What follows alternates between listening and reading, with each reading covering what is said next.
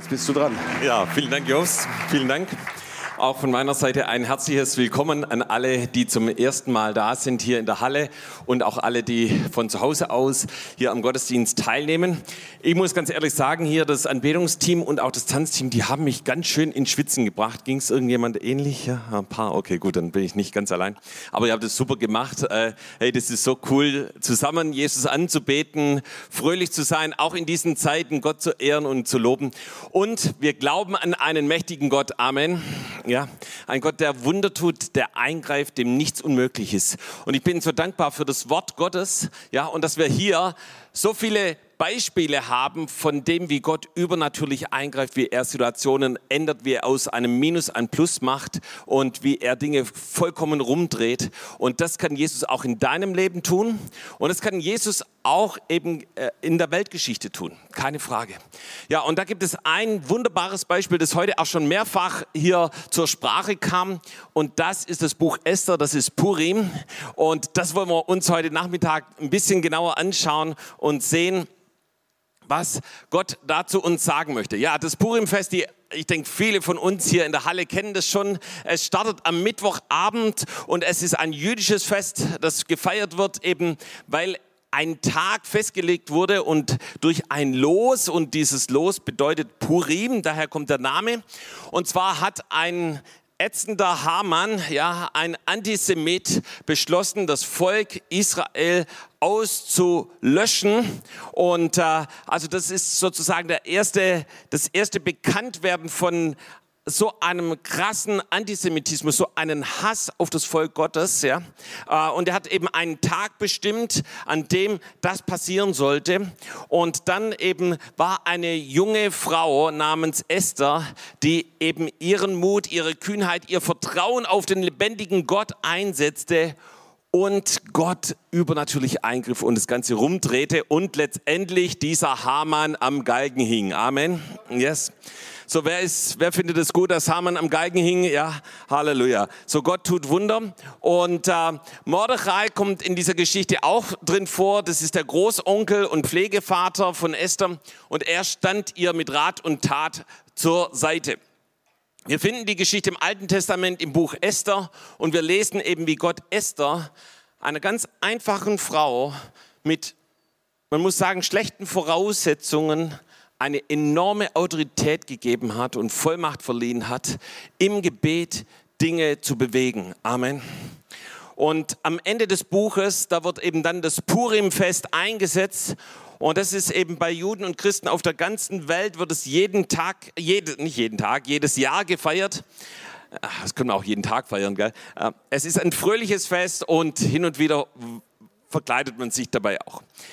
Interessant ist, dass es eben kein Fest ist, eben wie viele andere jüdischen Feste, die eben schon ganz am Anfang der Bibel entstanden sind, so wie eben Pessach beim Auszug von Ägypten oder Shavuot, das Pfingstfest, Rosh Hashanah, das Neujahrsfest, Yom Kippur, Versöhnungsfest oder auch so Gottes Laubhüttenfest. Nein, das kam erst viel, viel später und äh, genauso eben wie Chanukka auch später kam, aber es wird seitdem gefeiert und das heißt, dass Gott dieses Fest sehr, sehr wichtig ist. Ja? Und dass es eine Proklamation in der sichtbaren unsichtbaren Welt ist, auch gerade jetzt in dieser Zeit und in der kommenden Woche.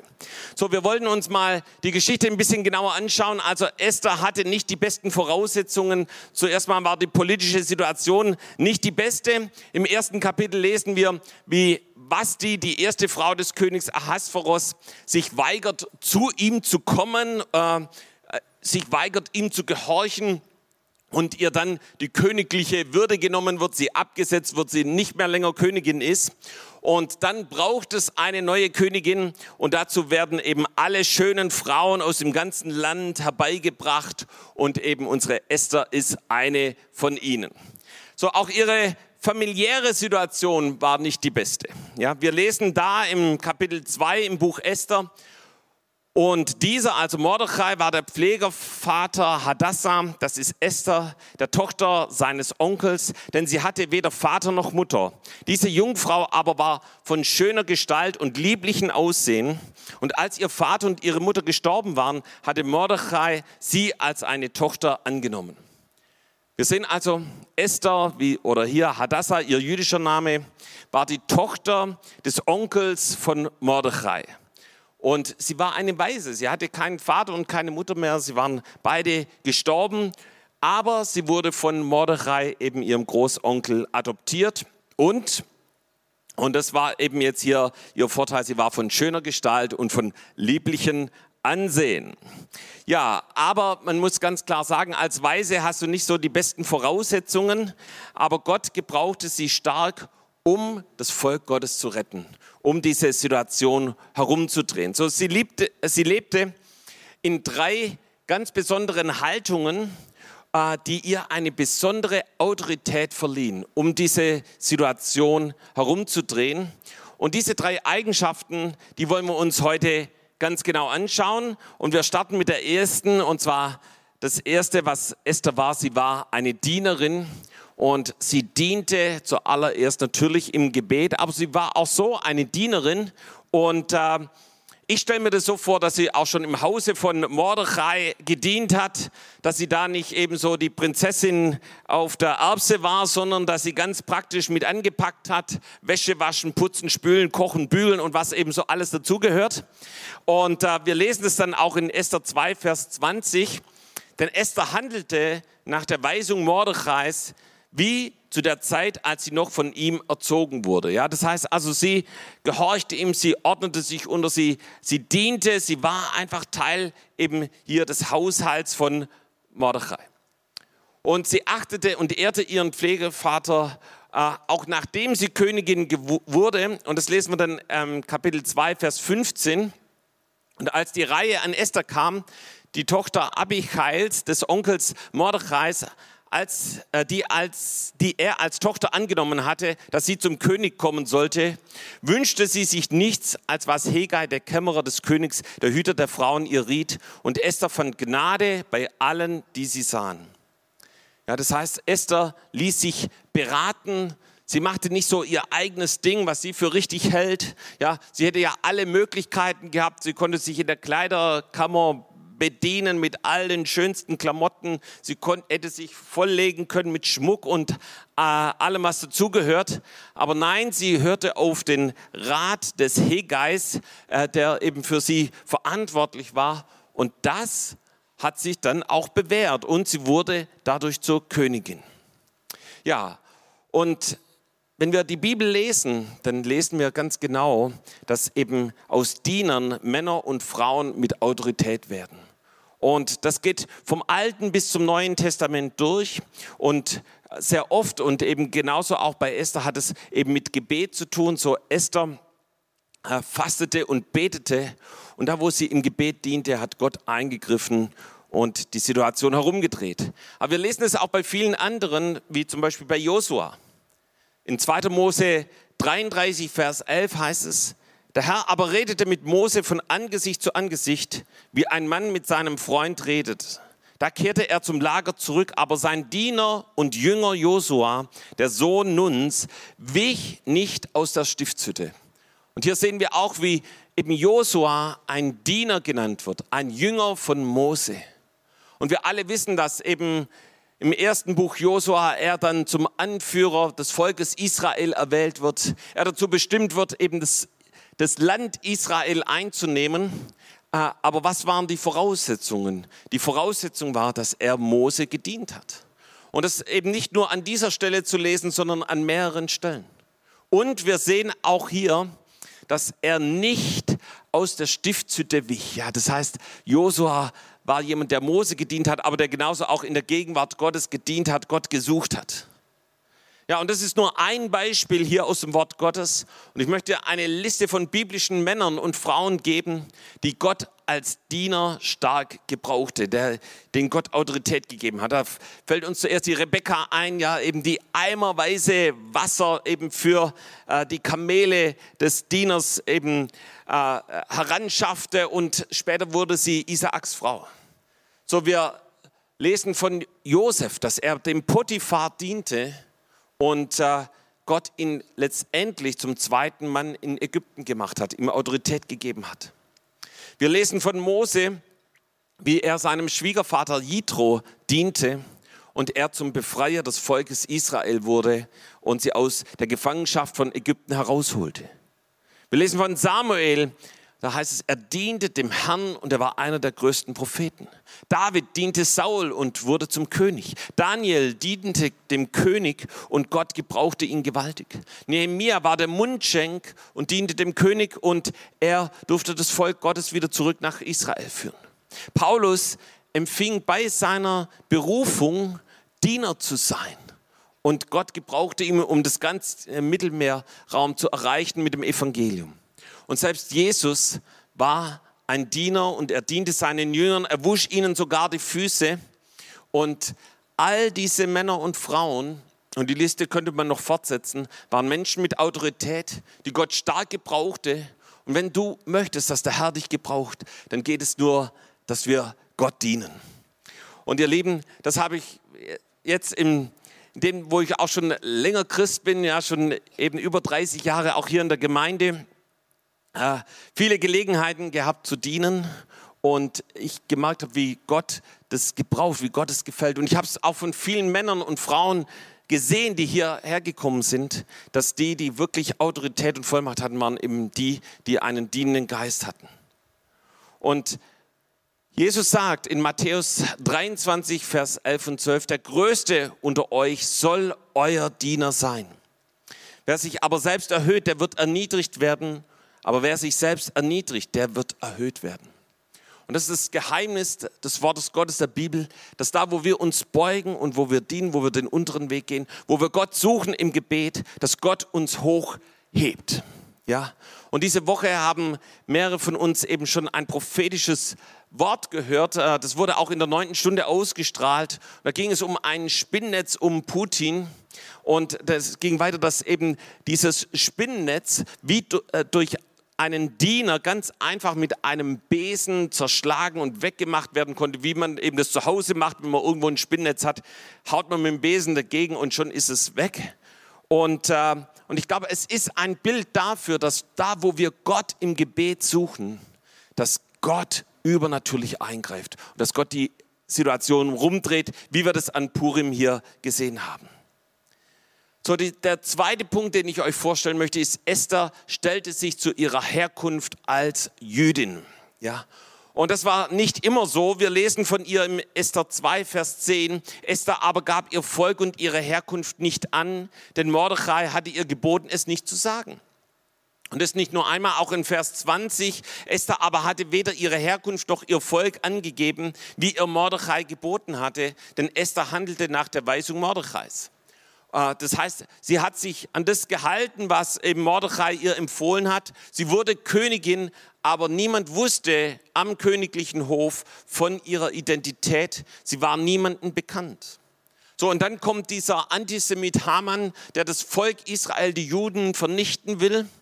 Und, äh, äh, und dann erst, als sie zum König gegangen war und mit dem König gesprochen hat, gibt sie ihre Identität Identität bekannt und sie identifiziert sich völlig mit ihrem Volk. Das lesen wir dann in Esther 7, Vers 4, als sie dem König sagt, was Sache ist, was hier eigentlich läuft, heißt es, denn wir sind verkauft, ich und mein Volk, um vertilgt, erschlagen und umgebracht zu werden.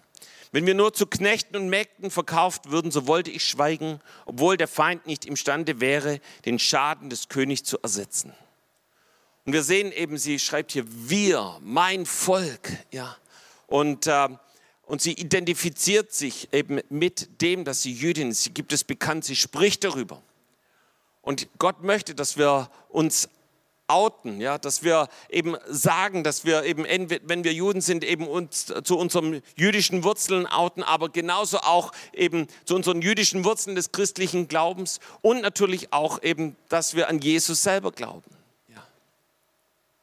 Und Jesus sagt in Matthäus 10, Vers 32 und 33, jeder nun, der sich zu mir bekennt vor Menschen, zu dem werde ich mich auch bekennen vor meinem himmlischen Vater.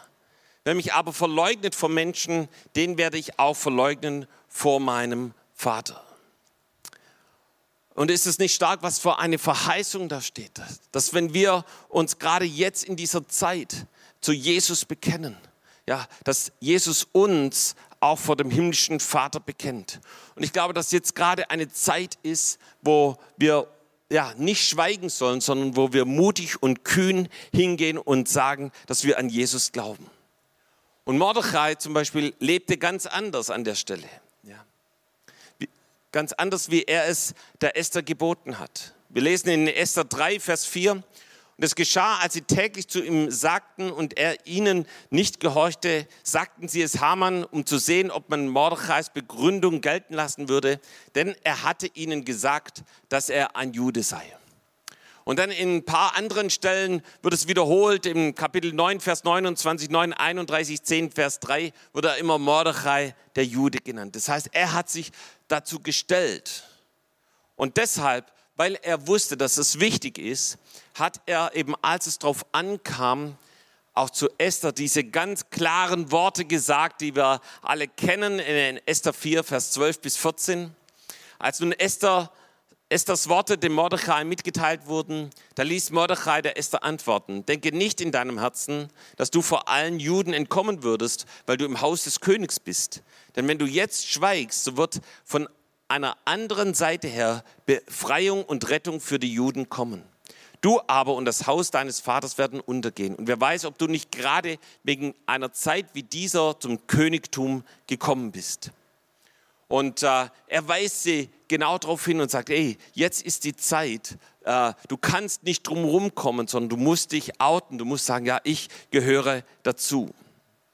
Und gleichzeitig steckt hier in dieser Botschaft noch eine weitere Botschaft dahinter. Mordechai sagt, liebe Esther, wenn du das nicht tust, dann wird Gott jemand anderen rufen. Und das ist eine Warnung, die nicht nur an Esther gerichtet ist, sondern an geradewegs auch an uns. Wenn wir uns jetzt nicht in dieser Zeit zu Jesus bekennen, ganz egal wo das ist, am Arbeitsplatz, in der Stadt, an dem Ort, wo Jesus uns hingestellt hat, dann wird Gott jemand anders schicken, wenn wir nicht in der Berufung leben, die Jesus uns gegeben hat, dann kann es passieren, dass jemand anders, dass Jesus jemand anderen beruft. Und wir sehen auch dazu Beispiele im Wort Gottes. So Esau, er war der Erstgeborene seiner Familie. Er hätte das Erbe seines Vaters sein sollen, den Familiennamen weiterführen äh, und die Verheißung Abrahams erfüllen sollen, sondern aber er verachtete das Erstgeburtsrecht, so wie es in 1. Mose 25, 34 steht. Und Gott überging Esau wegen dieser Geringschätzung und er fand seinen jüngeren Bruder Jakob eine größere Bereitschaft. Und Jakob erlebte die Bestimmung, die eigentlich von Geburt her Esau gehört hätte und wurde eben von Gott erwählt.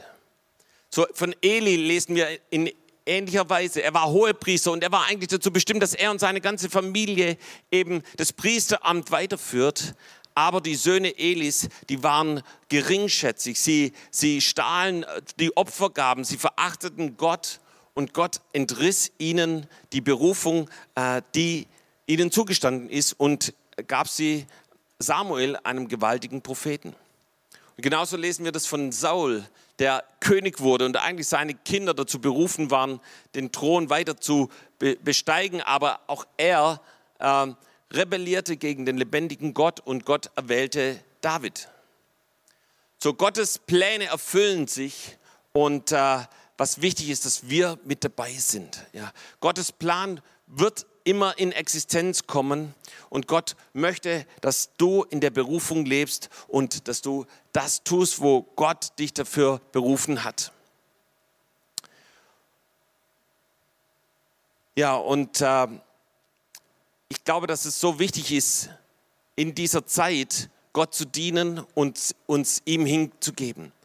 Und wir kommen jetzt zu dem nächsten Punkt. Esther war bereit, ihr Leben zu riskieren.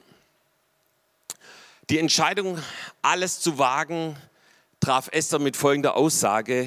Wir lesen das in Esther 4, 15 und 16.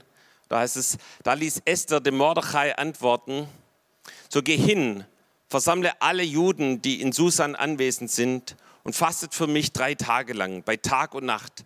Esst und trinkt nicht, auch wenn ich will mit meinem Mägden so fasten und dann will ich zum König hineingehen, obgleich es nicht nach dem Gesetz ist komme ich um, so komme ich um.